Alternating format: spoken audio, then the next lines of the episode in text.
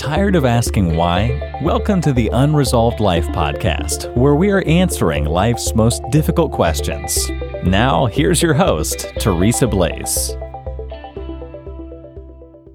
Hi, I'm Teresa Blaze. This is the Unresolved Life podcast. Today, I want to talk about two stories one from the past and one from the present.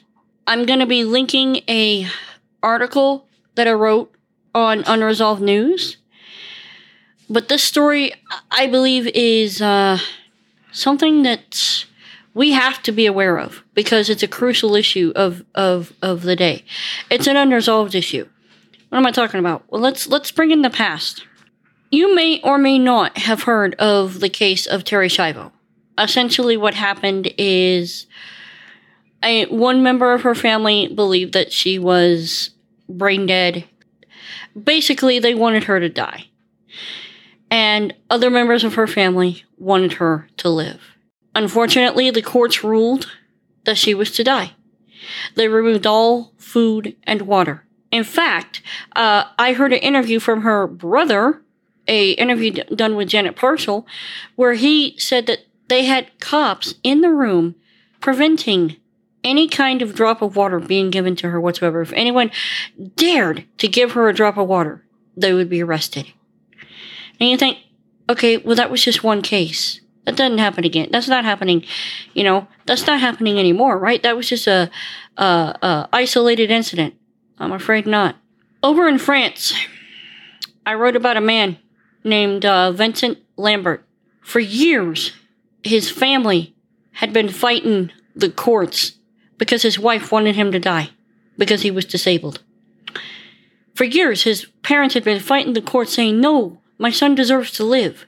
I just posted a story up on Unresolved News that the man was, was condemned to die after nine days without food or water. Is this what we call being human? Is this what we call proper health care? I know a lot of people believe in, in things like end of life or pro choice or, or anything like that. If you listen to my show, you know where I stand on these issues. But the minute we decide that we're going to play God, that's the minute we start stepping into some very dangerous territory. I've done my best to write that article telling the facts of the story as I as I saw them. Yes, it is my opinion, but I also link to articles that outline the case. But I wanted to bring it to you today.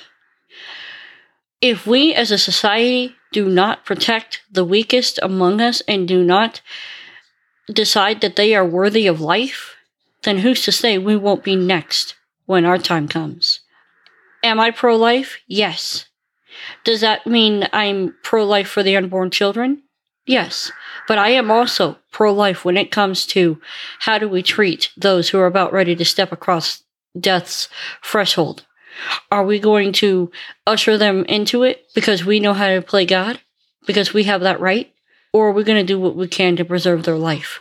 This is an unresolved issue. It's an issue that I believe every single person listening must contend with and must come to a decision on their own. I know where I stand. I'm very sorry for Terri's family. I'm very sorry for uh, Vincent's family. No one deserves to die the way they, those two have died. No one. I'm Teresa Blaze. This has been the Unresolved Life podcast. We will speak again next time. You've been listening to the Unresolved Life podcast. To catch all our past shows, go to unresolved.life. That's unresolved.life.